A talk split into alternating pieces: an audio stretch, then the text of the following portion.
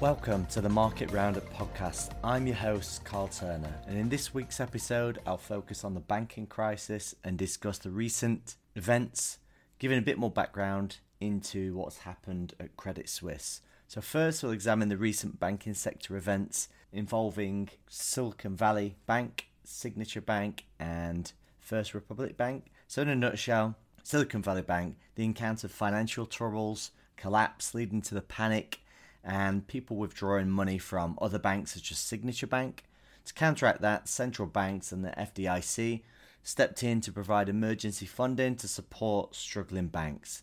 Adding to the uncertainty, there were questions about stability of other banks last week when shares in First Republic Bank nosedived and the regulator actually jumped in to pump $30 billion in deposits into the bank. So, on top of the US banking issues, another bank in the headlines this week was the European bank Credit Suisse, a prominent Swiss bank. It's grappling with a crisis due to a series of scandals, management changes and issues, and substantial financial losses. So I thought it'd be good just to give you a bit of background about Credit Suisse, just so you can see how it differs from the US uh, venture capital banks because these are correlated to some degree, but they are completely separate issues. So, Credit Suisse really started to drop off in 2021, so a couple of years ago, with a collapse of one of the investment funds, Archegos Capital, resulted in a big decline in the bank's shares.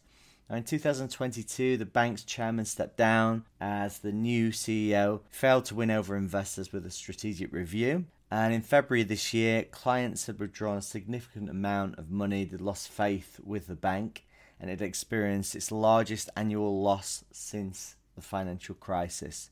So, to tackle this crisis, Credit Suisse received about $54 billion lifeline from the Swiss central bank. Now, analysts have actually said that they believe this isn't enough and the banks needs to su- seek support from other partners and maybe divest in stakes in other assets. Furthermore, the Swiss regulators they're actually promoting a merger between Credit Suisse and UBS. So there could be some big changes within the Swiss banking system. Now these events have led to a drop off in share values for US, European, UK banking stocks and in Asia as well.